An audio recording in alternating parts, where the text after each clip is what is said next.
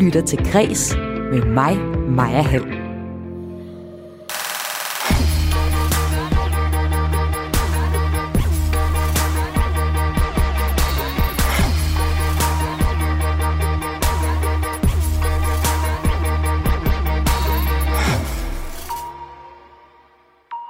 Superman springer ud som biseksuel. Look, up in the sky. It's a bird. It's a plane! It's Superman. Yes, it's Superman. Fans hilser det velkommen, og forfatteren bag siger, at alle fortjener at kunne spejle sig i superhelte. Den pointe, den giver tegneserienørden så ikke så meget for. For eksempel de unge tegneserielæsere, der går op i køn og seksualitet, læser slet ikke Superman. Til gengæld, så kan der være penge i det her, det fortæller superhelteekspert. Men øh, før du kan høre om superheltenes seksualitet, så skal vi forbi den nye arkitektskole i Aarhus. Den blev officielt indvidet i sidste uge på, for, eller sidste på ugen, øh, tidligere på ugen hedder det, på fornemmeste vis med både kronprinsen, ministre og anerkendte arkitekter. Men de studerende følte sig ikke inkluderet i festen. Skolens rektor ærger sig over kritikken. Sidste udsendelsen her i Kreds, der skal vi på gaden. Skriget af Edvard Munch har haft stor betydning for Allan Larsen, der er tidligere hjemløs, fordi han kunne afspejle og spejle sig i værket og kunstneren. På søndag så markeres Danmarks årlige hjemløse dag, og Kreds ser derfor nærmere på, hvilken betydning kunsten og kulturen har for hjemløse. Mit navn det er Maja Hall. Velkommen til Kres.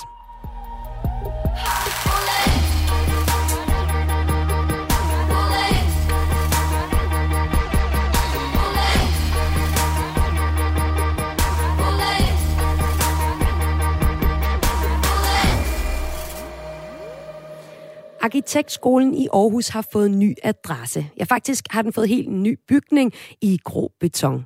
Og det blev i sidste uge markeret i hele tre dage.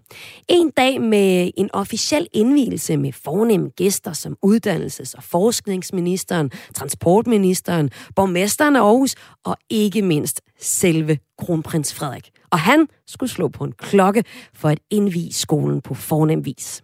Så når kronprinsen med sit første slag får klokken til at ringe, er skolen officielt indledet. Så øh, kronprinsen slår først, og derefter ser jeg jo meget gerne, at ministerne stiller sig op. Også efterfølgende. Værsgo.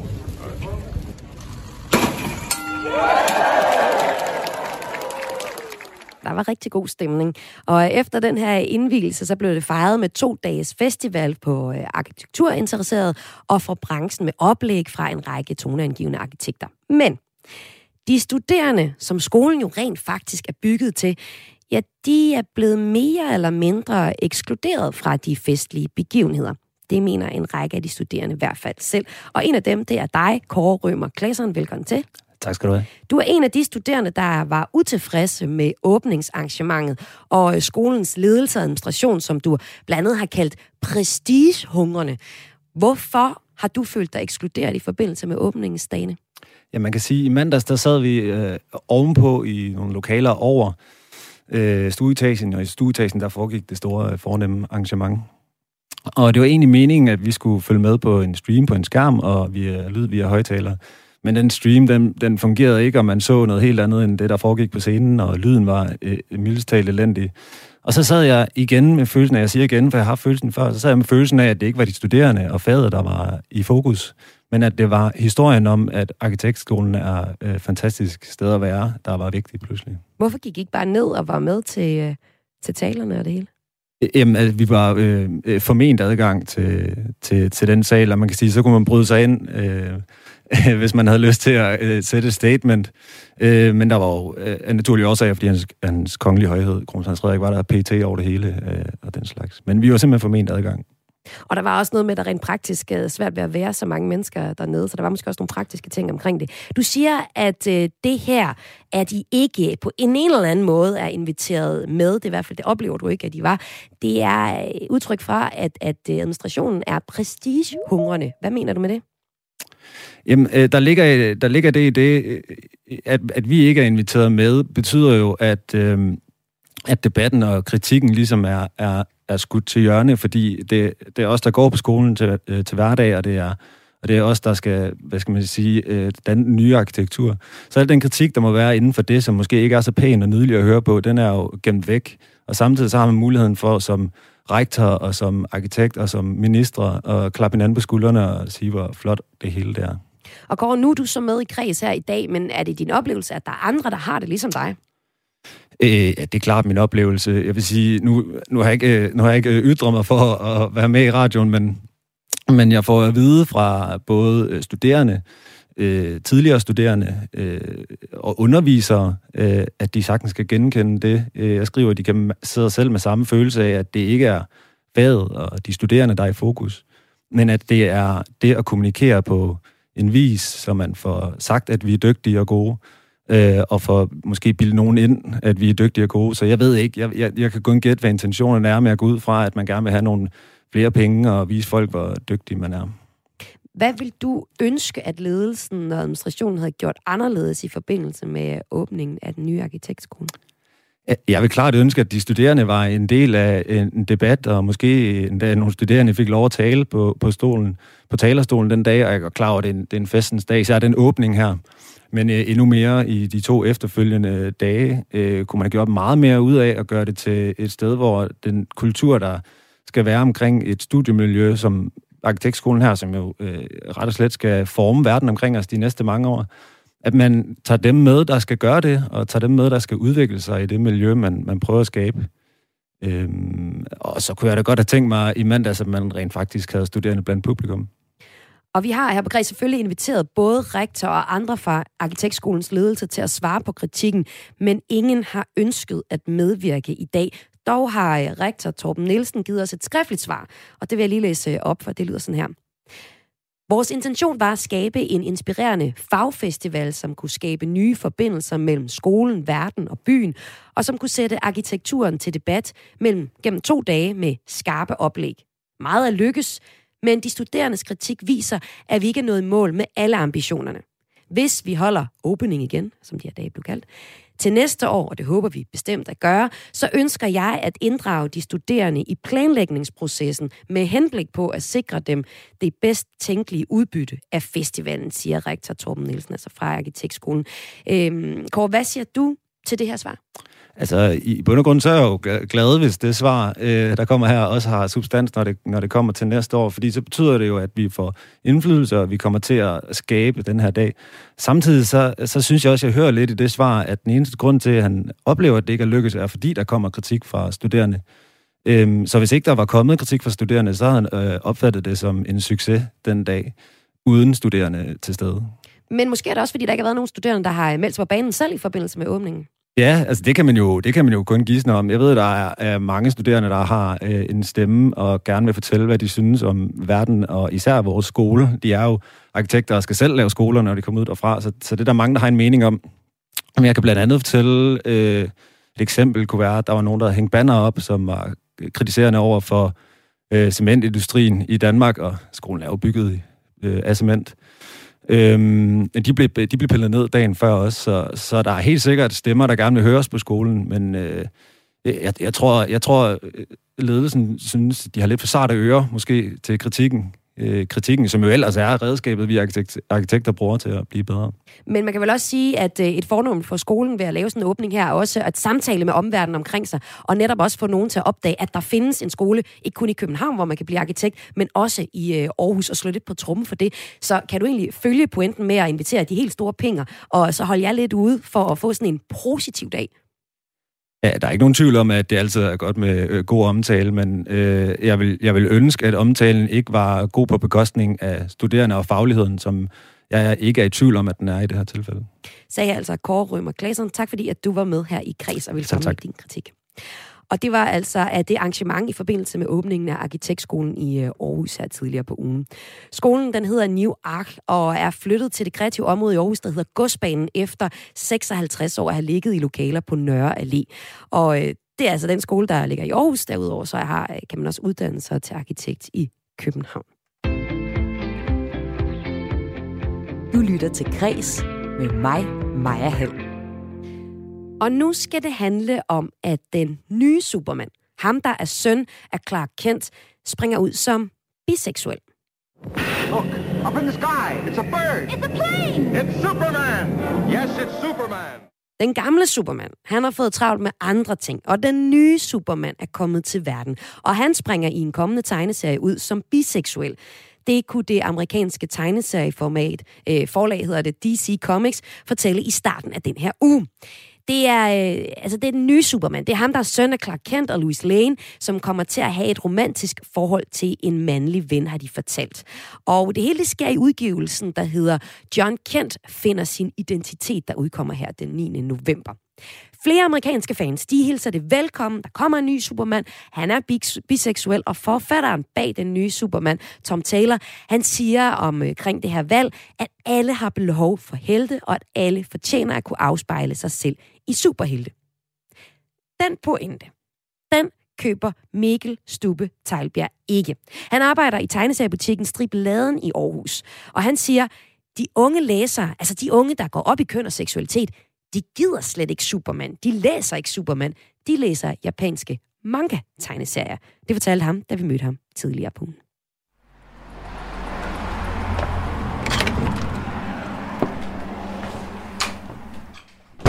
Hej. Velkommen til Stribeladen. Kom ind, jeg hedder Mikkel Stube Tejlbjerg, og jeg arbejder her i Stribeladen. Stribeladen, det er jo Danmarks øh, næstældste tegneseriebutik. Øh, kun overgået af Fantast, der ligger i København, som vist har 50 års jubilæum i år. Og øh, herinde, der sælger vi øh, både brugte og nye tegneserier.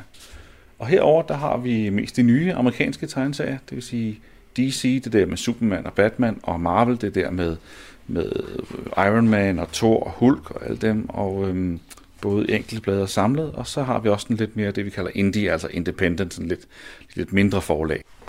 Hernede har vi vores Superman, de samlede, de samlede album så hernede.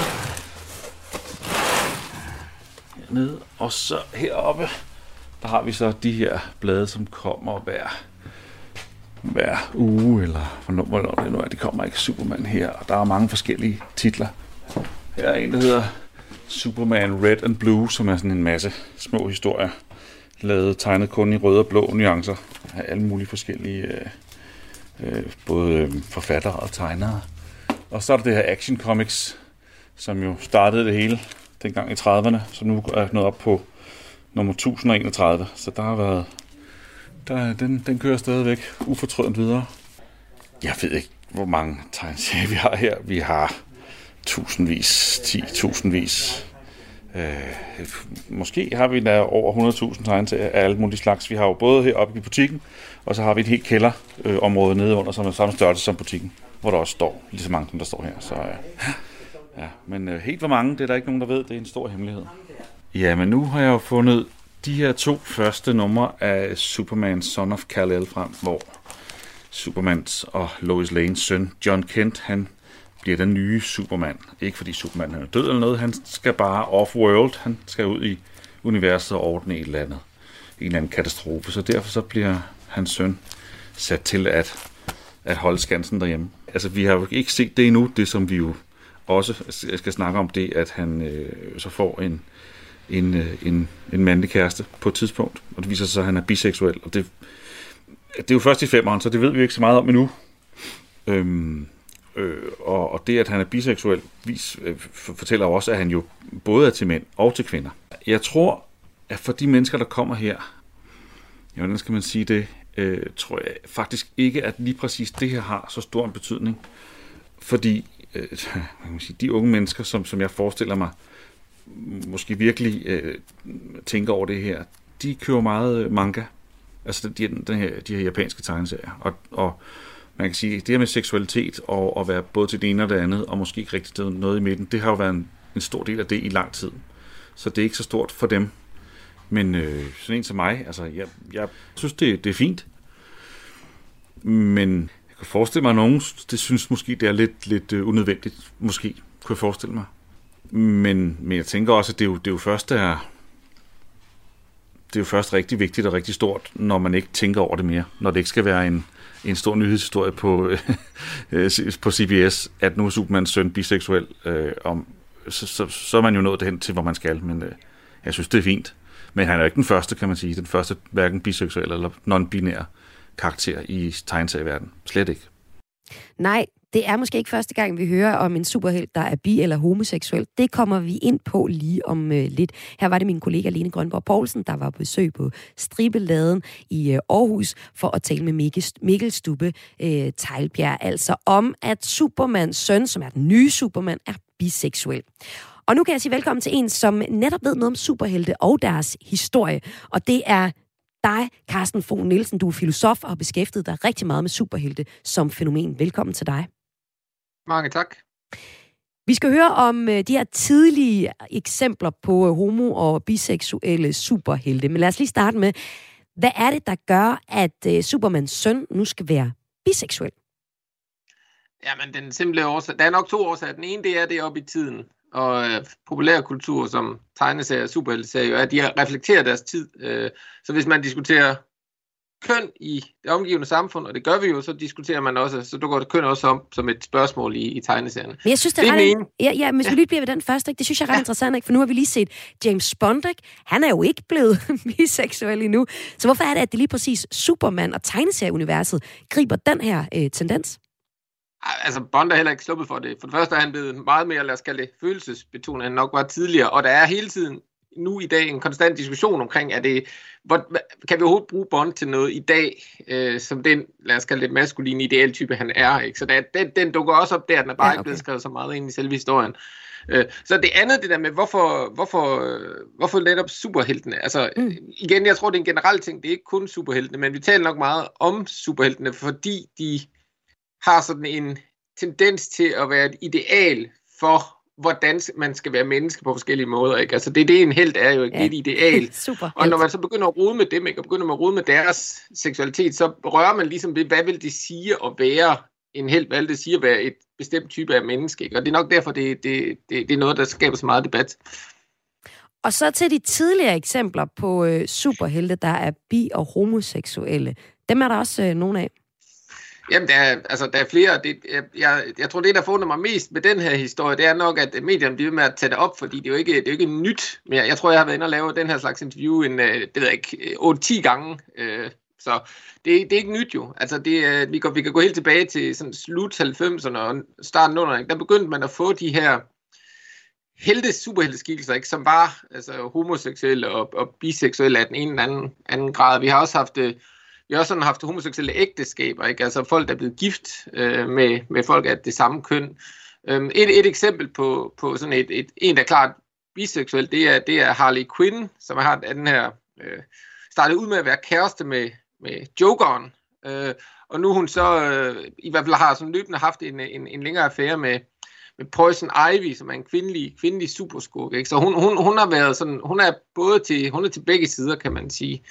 Og et andet nyere eksempel, det er, det er også fra, fra DC, det er Tim Drake, som er en af de øh, figurer, der har været Robin for Batman. Og han sprang også ud som, som biseksuel her for nogle måneder siden. Så, så der er en, en lang, en lang efterhånden en tradition for, at det er noget, der sker inden for superheltegenren også. Men Carsten Fogh Nielsen, når vi bliver ved med at ringe til dig og tale med dig om det her, så er det jo fordi, at som du også nævner til at starte med, at superhelte, det er ligesom sådan øh, en, en, en arketype for os, så det betyder noget for, hvordan vi egentlig går og snakker om vores seksualitet i det hele taget, og også mm. det her med, at Superman, den synes jeg var særligt interessant, for jeg ringede ikke til dig med Robin, men jeg ringede til dig her med, med Superman, fordi Superman for mig, det er sådan en rigtig øh, gammeldags, øh, stereotyp, øh, patri, patri, patriark, der står og spiller med musklerne. Og at han nu var biseksuel, det synes jeg var dybt interessant. Men lad os lige prøve at se øh, og dykke ned i Superman som held, fordi øh, han øh, starter jo i 1938 med at, øh, at dukke op, og øh, ja, lad os lige tage, hvad er historien om Superman? Jamen, han dukker op i Action Comics nummer 1 i 1938, hvor han er ikke alene han øh, den væsentlige figur i, i, i hæfte, han er, også, han er også på forsiden. Og det er, det er den sådan første historie, som han skaber, Jerry Siegel og Joe Schuster, øh, to jødiske teenage-knægte på det her tidspunkt, eller lige start 20'erne, tror jeg det er, øh, de, de, får, de får udgivet, og de har prøvet at få udgivet deres sådan, den her historie om Superman igennem mange, mange, øh, sådan 5-6 år, hvor de har arbejdet med den. Og det lykkedes dem så at få den i her, ikke? og det bliver en, en helt vanvittig succes. Altså Action Comics nummer 1 sælger virkelig, virkelig mange eksemplarer. Ikke? Så, og, og, og, og dermed får vi også skabt superhelte-genren. Superman er den første lad os kalde det traditionelle og typiske superheltefigurer, som har det her med, at han har superkræfter, han har en dobbelt identitet, og han, han kæmper for de svage og sådan noget. Øh, det, det finder man første gang hos Superman. Og med ham, der eksploderer hele superheltegenren, så der går et års tid, så får vi Batman, og vi får Wonder Woman, og vi får Captain America og alt muligt andet. Og det sker her i 38, som er den her lige i slutningen af mellemkrigstiden. Vi, mm. de, uh, USA er lige på vej ud af den store af, af depressionen, ikke? og så kommer så truslen fra, fra Nazi-Tyskland i Europa, og, og det er nok ikke tilfældigt, at det her, man netop har grund til, eller føler trang til at skabe superheltefigurer. Dels har man brug for sådan eskapisme, noget at undslippe til, ikke en fantasiverden, man kan undslippe til. Og samtidig er det også helt tydeligt, når man læser de tidlige supermandhistorier, også generelt superheltehistorier, at der, der er sådan en meget klar øhm, altså, ønskeopfyldelse, ikke? at man har brug for nogen til at forsvare sig, til at kunne lægge sådan sit håb og værdier ind i. Og det er det, som Superman meget klart repræsenterer. Jeg har haft sådan to øh, jødiske anden generations indvandrere, teenage-knægte, øh, tidlig 20-knægte, som, som skaber en figur, som kan gøre alt det, de ikke selv kan, ikke? Blandt andet også håndtere alle de der store trusler og farer, som er på spil.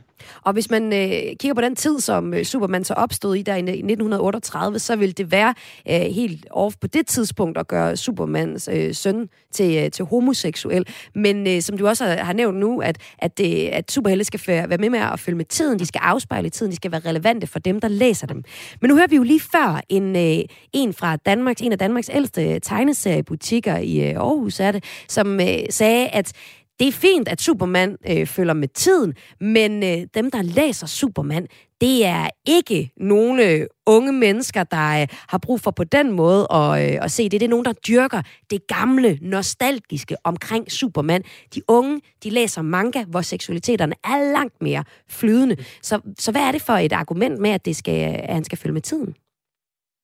Altså, for det også skal man gøre opmærksom på, at det er jo ikke Superman, der er blevet øh, biseksuel, det er hans søn. Mm. Det er mm. ret vigtigt, fordi ja. det kan, altså, hvis, de, hvis de virkelig... Hvis de, øh, det, er, det er jo den anden ting, jeg vil sige, det er, at ja. en anden grund til, at det, der sker, det er selvfølgelig, fordi der er et kommersielt sigte med det. Der er nogen, der håber på at skabe opmærksomhed, og det er jo virket, og også at sælge nogle flere hæfter, øh, og det har de sin interesse i.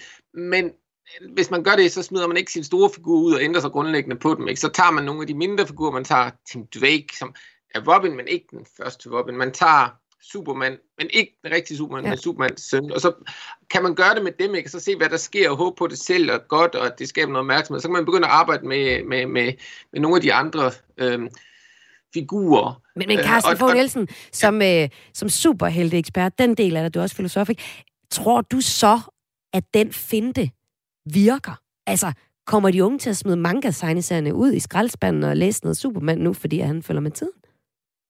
Det, det tror jeg ikke sådan helt grundlæggende, det ændrer på. Altså, det, det, men altså, der, der er jo stadig brug for, hvis der overhovedet skal være nogen, der vil have lyst til at læse superhelte-serie om 10-15 år, så skal superhelte-genren jo også ligesom ændre sig og afspejle det samfund, det er en del af. Øhm, så i den forstand, jeg tror ikke, det ændrer grundlæggende på, lad os kalde det sammensætning af, hvad der er for nogle læsere. Men det er jo igen det der med, det, det afspejler og reflekterer tiden, og, og, og det kan da også godt være, at øh, alle os halvgamle større, der stadigvæk ser, læser superheltserier, vi har brug for nogle gange at få rykket lidt på vores, vores opfattelser. Øh, det er også typisk netop, det er, ikke, det er typisk ikke de unge, der sådan har de store problemer med, at man gør den slags ting. Det er typisk folk, der netop har læst de her ting igennem mange, mange år, og har nogle ret faste holdninger til, hvordan tingene skal være.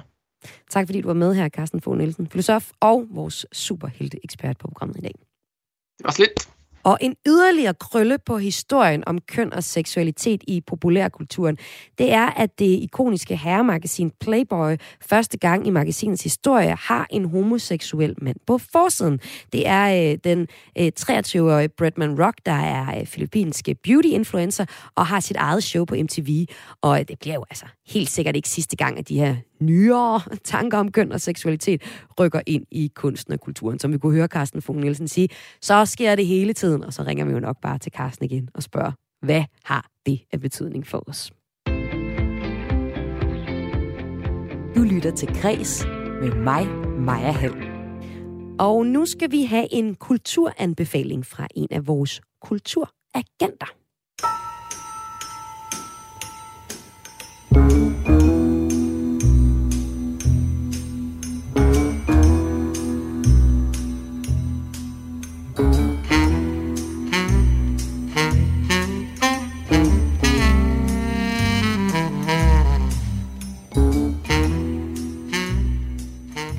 Landet har kreds lokalt forankrede agenter, der har snuden i kulturen og finder det bedste fra deres egen frem til os her på Kreds og dig, der lytter med altså. I dag der går turen til Fyn, hvor vores kulturagent Pauline har grædt af grin, fortalte hun mig, til øh, noget improvisations, improvisationsteater. Det fortalte hun øh, mig, da jeg talte med øh, hende tidligere i dag, og det skal vi nu høre om. Jeg har været ude og se teatersport med kosmonauterne i Odense. Og kosmonauterne, de er en teatersportsgruppe, der har den her øh, gruppe af faste skuespillere. Og øh, den har bestået i over 15 år, og er både altså er flere gange blevet kåret som Danmarksmester i teatersport. Og de holder altså til i Odense, hvor de spiller hver tredje uge på Kulturmaskinen for en udsolgt sal næsten hver gang. Men de spiller også i hele landet og kan hyres af alle. Og jeg ved, at de spiller i næste måned både i Aarhus og København for uden Odense. Hvad er teatersport? Teatersport, det kaldes også improteater, og det er en teaterdisciplin, hvor intet er planlagt på forhånd. Og alt det, man ser på scenen, det er improviseret frem.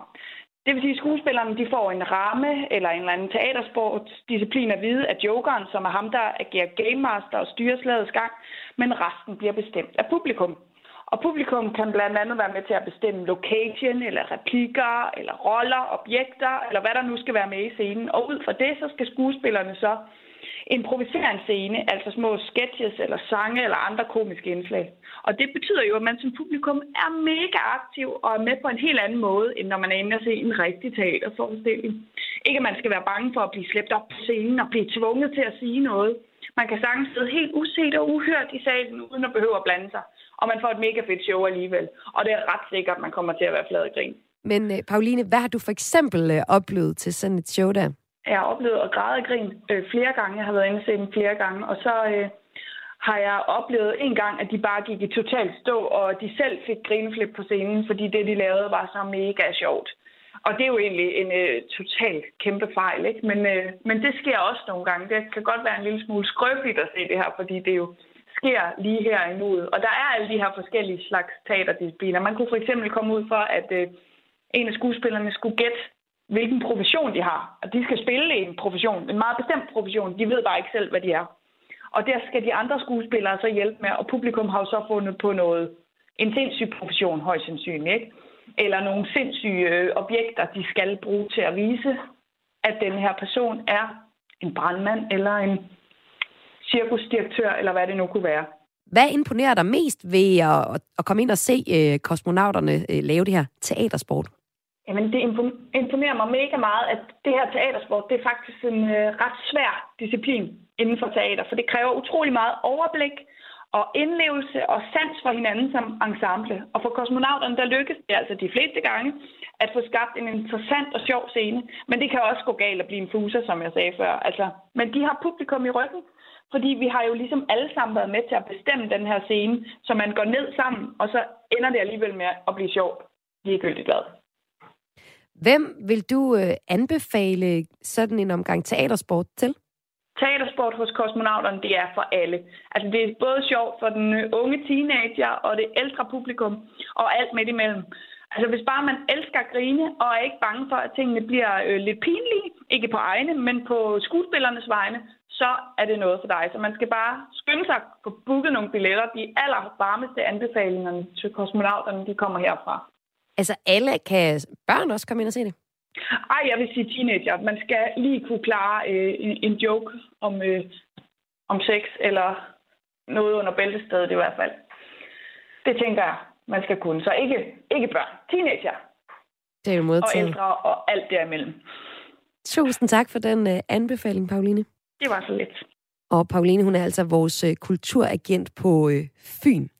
Hvis du gerne vil opleve øh, kosmonauterne øh, dyrke disciplinen teatersport, så er det hver tredje uge på Kulturmaskinen i øh, Odense, du kan opleve det. Men de spiller også i næste måned i Aarhus og også i København.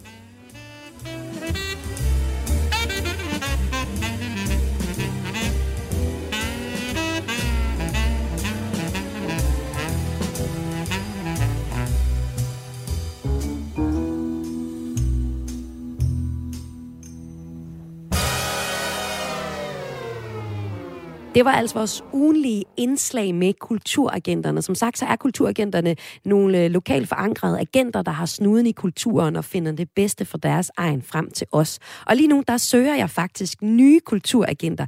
Særligt en, der befinder sig på Sjælland, og ikke dækker hovedstaden, men dækker resten af Sjælland. Hvis du godt kunne tænke dig at opleve noget kultur og fortælle øh, om det i øh, Græs, så send mig en mail til græs radio 4dk og det er k r a e s radio 4dk dk. Og du skal altså ikke kunne meget andet end have lyst til at opleve noget kultur for os nu og da, og så øh, fortælle om det her i radioen. Du lytter til Græs med mig, Maja Hall. På søndag afholdes Danmarks årlige hjemløse-dag i forbindelse med FN's internationale dag for bekæmpelse af fattigdom. Og som kulturprogram vil vi på Kreds i dag gerne sætte fokus på, hvad kultur betyder for folk, der bor på gaden. Derfor kan jeg nu sige velkommen til en, der tidligere har boet på gaden. Det er dig, Allan Larsen. Velkommen til. Jo, tak. Du er tidligere hjemløs og arbejder i dag i foreningen Hus Forbi Gadeliv.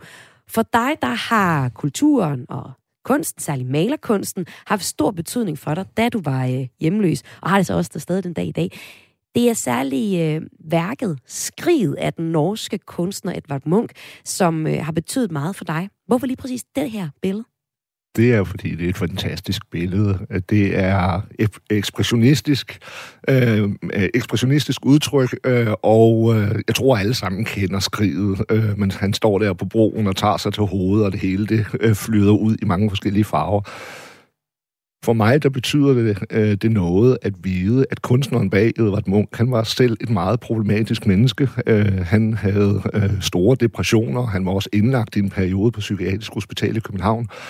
Og mange af de ekspressionistiske billeder, han har lavet, det øh, giver udtryk for den, øh, hvad det hedder, øh, fortvivlede sjæl, man måtte indeholde. Og det er det, jeg kan genkende til, øh, når jeg ser på det billede. Fordi øh, det, det udstråler en desperation, men for mig, der udstråler det også øh, det menneske, som indeholder den angst, som kommer til udtryk i billedet. Kan du huske, hvornår du stødte på det her billede første gang og tænkte, det her det, det betyder noget særligt for mig? Jamen, der var jeg faktisk ikke særlig gammel. Det er øh, allerede i min, øh, mine unge dage, altså da jeg gik i skole og i min teenageår, der interesserede jeg mig for kunst, øh, arkitektur og historie, og det er ting, der hænger sammen. Men jeg opdagede ret hurtigt øh, malerkunsten som værende det medie, der tiltalte mig mest. Og på det tidspunkt, der var det jo mest øh, impressionisterne, altså Monet og Degas og Renoir og alle det der. Øh, og så fik jeg øje på sådan nogen som Picasso og Salvador Dali, og så blev, min interesse den blev vækket i, jamen, hvad er det egentlig, der ligger bag alle de her typer malerier og de kunstnerretninger, der er. Og, øh, og der gik jeg så i dybden med også at lære, øh, jamen hvem er det egentlig, der, der, der har malet de her billeder? Øh, altså, et, en, nu har vi nævnt Edvard Munch, men en anden en, som betyder noget for mig, det er for eksempel Van Gogh. Øh, fordi når jeg ser på nogle af alle hans selvportrætter, jamen så ser jeg ikke bare øh, billedet af Van Gogh, men jeg lægger for eksempel mærke til, at det udtryk, han har i øjnene, det er også den der øh, lidt ensomme sjæl, lidt depressive sjæl. Så du kan spejle dig selv både i øh, værkerne, men også i, i kunstnerne. Helt sikkert, helt ja. sikkert. Udover skridt, så er du også uh, særlig glad for en silkeborgenser, Asger Jorn. Ja. ham, uh, han maler jo også uh, abstrakt, ekspressivt. Nogen vil sige, at han maler sådan lidt barnligt i stilen, og det er også uh, noget, han kan være inspireret af sådan børnetegninger. Ja. Hvordan har Asger Jorns kunst en betydning for dig som tidligere hjemløs? Jamen, det er jo den abstrakte kunst. Altså for nogle mennesker, der er abstrakt kunst, det er sådan noget mærkeligt noget. Altså det er nogle klatter på et stykke papir eller på et lærred. Øh, og hvad forestiller det egentlig? Og der skal man altså sætte sin egen fantasi lidt i gang for at få øh, øje på det, som nu ligger bag ved de klatter og de streger, der nu er lavet. Og tit og ofte, så skal, man, skal det ses på afstand. Øh, og det synes jeg, det symboliserer nogle gange det her liv, vi lever som socialt udsatte, hjemløse eller misbrugere, eller hvad vi snakker om, at vi ser på folk på afstand øh, men giver ikke os selv tid nok til at ligesom sige, jamen, hvad er det, jeg ser, og hvad er det, jeg opfatter?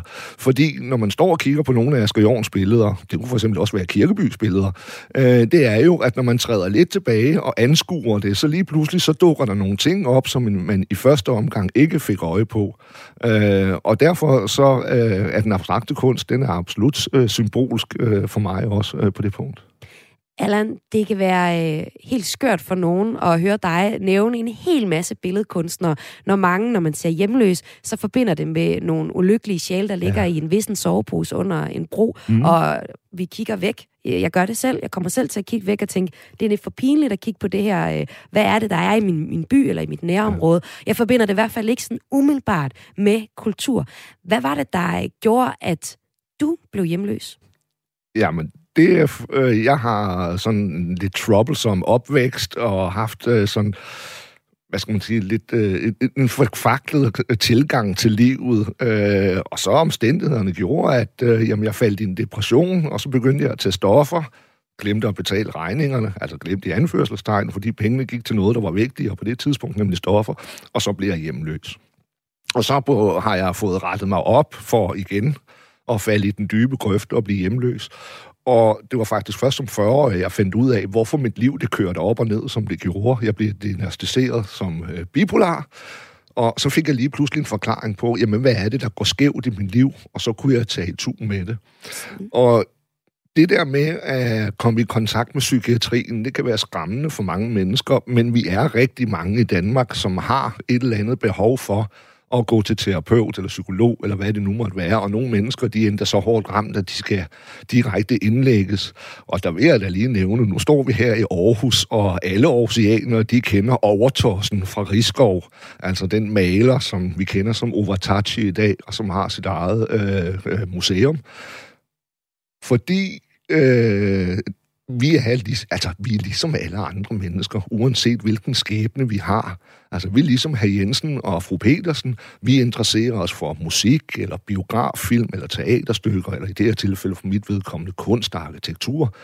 Og rigtig mange hjemløse og socialt udsatte, de bruger de medier til at udtrykke sig på, fordi det er en nem måde, som ikke gør ondt når man skriver et digt, eller øh, en historie, eller skriver en sang, maler et billede eller noget, fordi det kan man have for sig selv.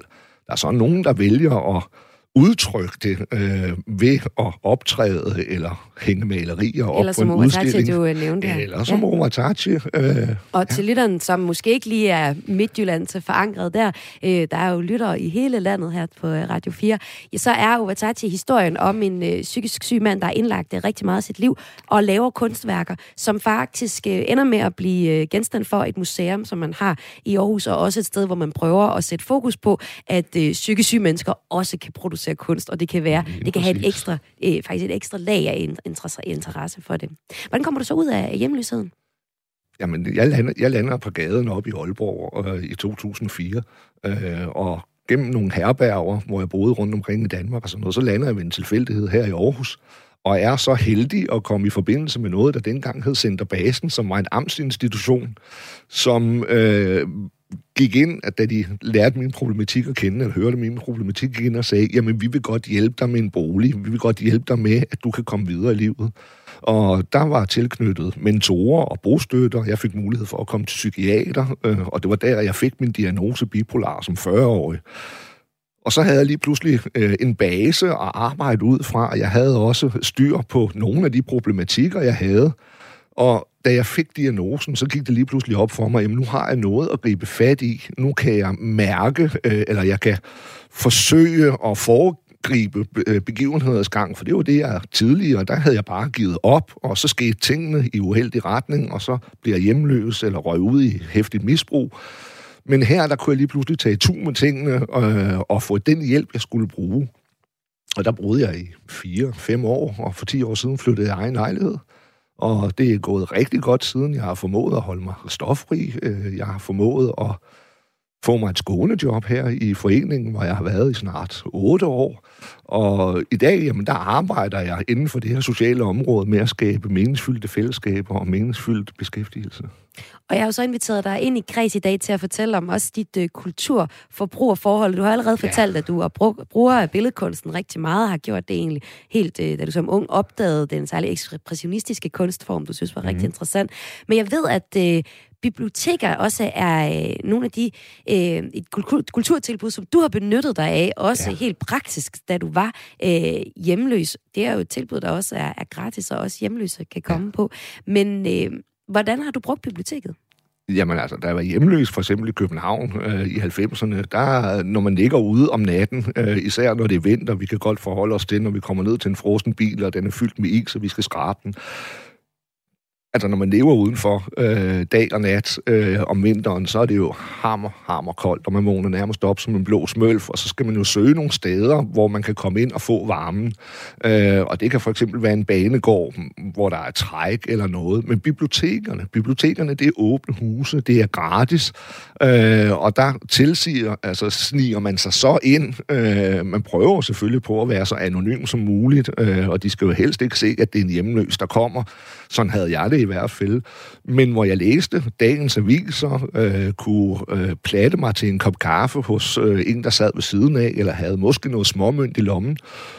Men jeg brugte også bibliotekerne til at sidde og læse bøger, øh, fordi man skal sidde aktivt derinde. Altså hvis man sidder og falder i søvn på bibliotek, så går der ikke ret længe, så bliver der sparket til en. Øh, altså, hallo, øh, du skal ikke sidde her og sove, og du må vist hellere gå.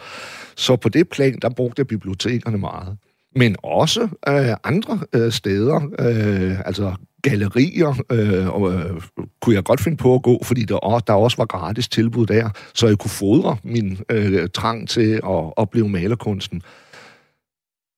Og hvad det en gang imellem, så har museerne jo også åbne dage, øh, så det har jeg jo også benyttet mig af, altså hvor der er gratis entré. Men er det egentlig noget, du øh, manglede og mener mangler for de hjemløse, som der jo stadig er masser af derude? Altså gratis kulturtilbud?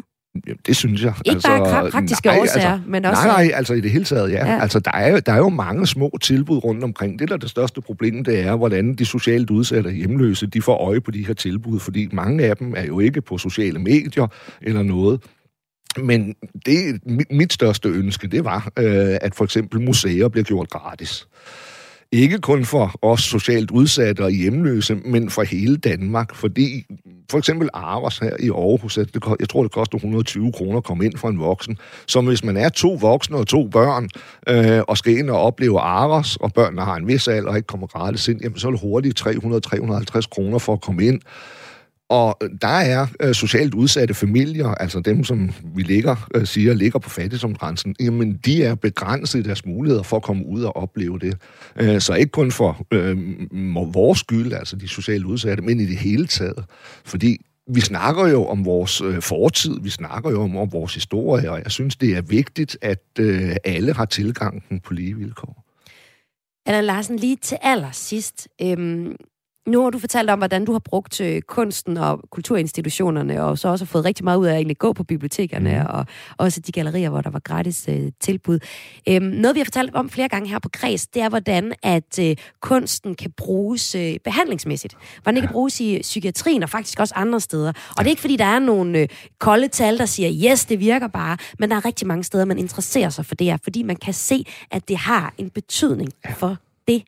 Vil det være noget, man kunne bruge mere i forhold til øh, hjemløse? Altså at give kulturen som en, en altså i behandlingsøje med i din mm, Ja, altså selvfølgelig, fordi den, altså lige så snart, at øh, du øh, får dig selv øh, til at komme til udtryk, om det så er ved ord, eller ved digte, eller ved sange, eller maleri, eller noget, så tager du jo fat noget inde i dig selv, øh, og formidler ud, måske til et klædeskab eller en skjult væg, øh, men bare det, at du sætter ord på indvendigt, hvad det er, og prøver på at, få, at, at komme til udtryk, øh, jamen det kan kun gavne mennesket, fordi Øh, det, der tit og ofte er problemet, det er jo, at vi går og, og er inde i vores egne hoveder med de problematikker, vi har. Og hvis man ikke får det ud, jamen så, øh, så sker der jo ting og sager i negativ retning. Så uanset hvad det er for en kunstform, man arbejder med, øh, om det er til privat eller til offentlig skue, så er det kun gavnligt. Øh, og som du selv nævner, altså for eksempel psykiatrien, altså de får en pensel i hånden og en farvelade, øh, øh, hvad det hedder, stak, øh, og så begynder de ellers at male. Og det viser sig jo, at vi er jo ligesom alle andre. Der er jo rigtig mange, der laver sange, der maler billeder og så fremdeles. Men muligheden for at blive eksponeret er jo så meget lille for den her gruppe mennesker, i forhold til, hvis man er, øh, hvad det hedder, højere op i hierarkiet, eller har et navn allerede. Allan Larsen, tidligere hjemløs og nu ansat i Foreningen Hus for øh, Bi. Tak fordi gadeliv. Tak fordi, at du var med. Ja, velkommen.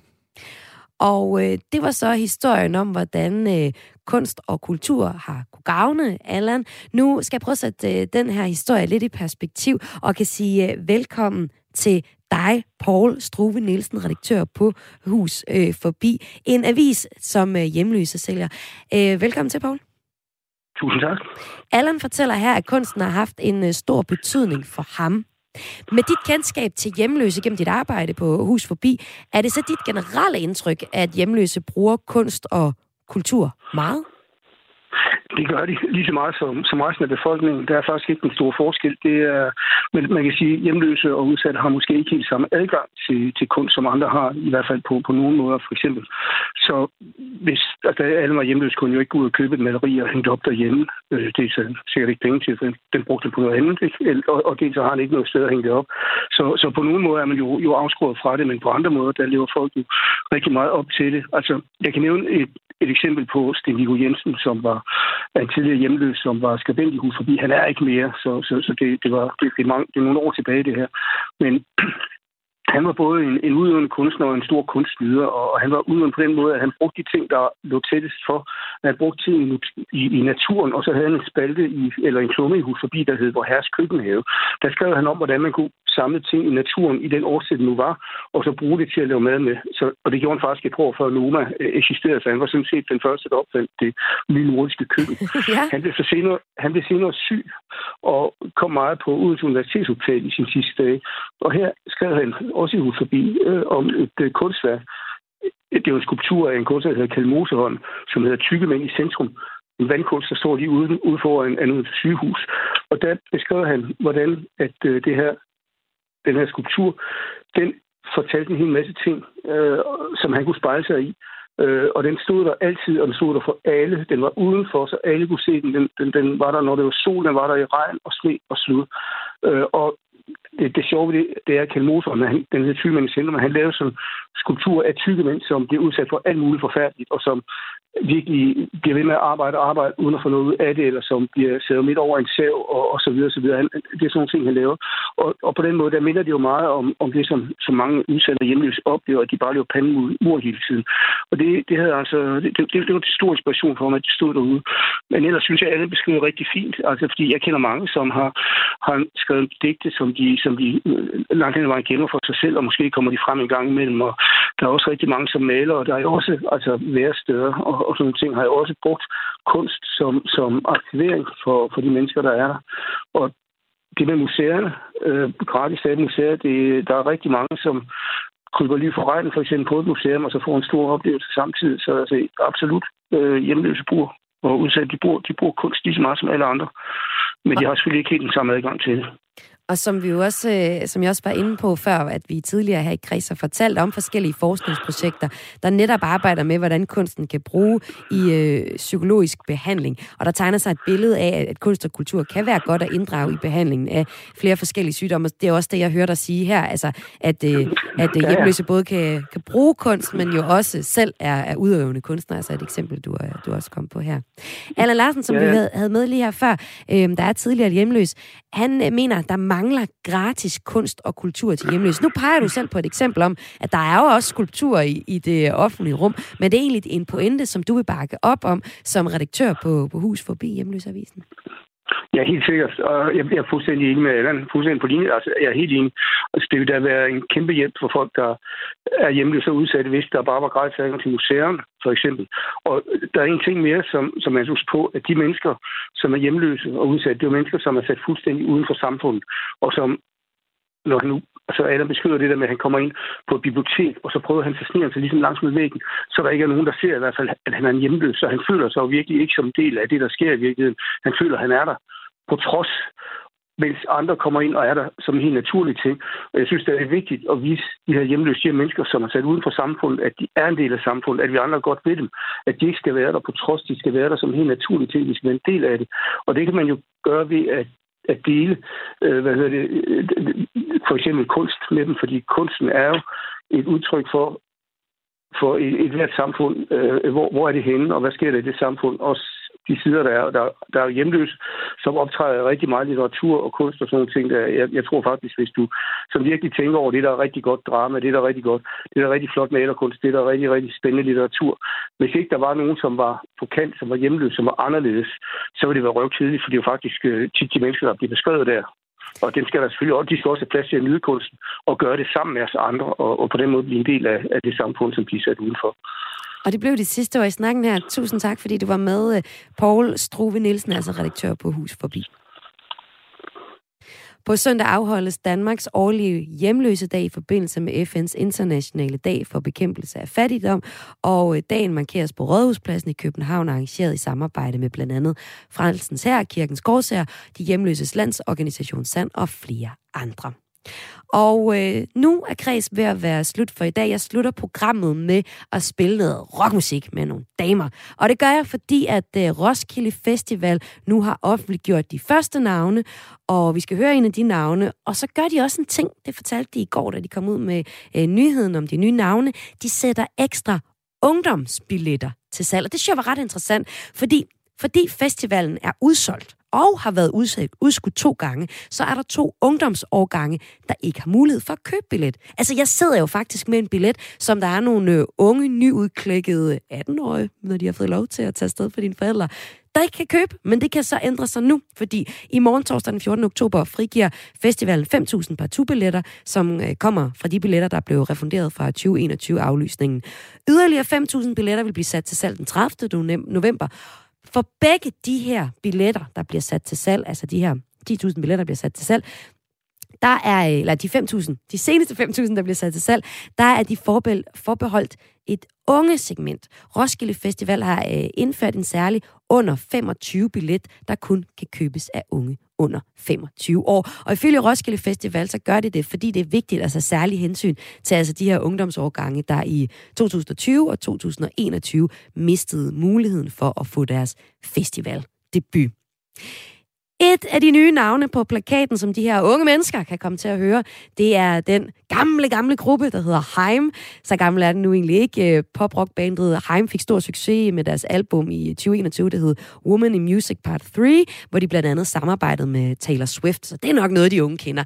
Men jeg synes nu, vi skal tage et fra The Wire, eller et fra Heims bagkatalog, nemlig The Wire, fordi det er et eksempel på noget rigtig god rockmusik, som øh, også kvinder kan lave.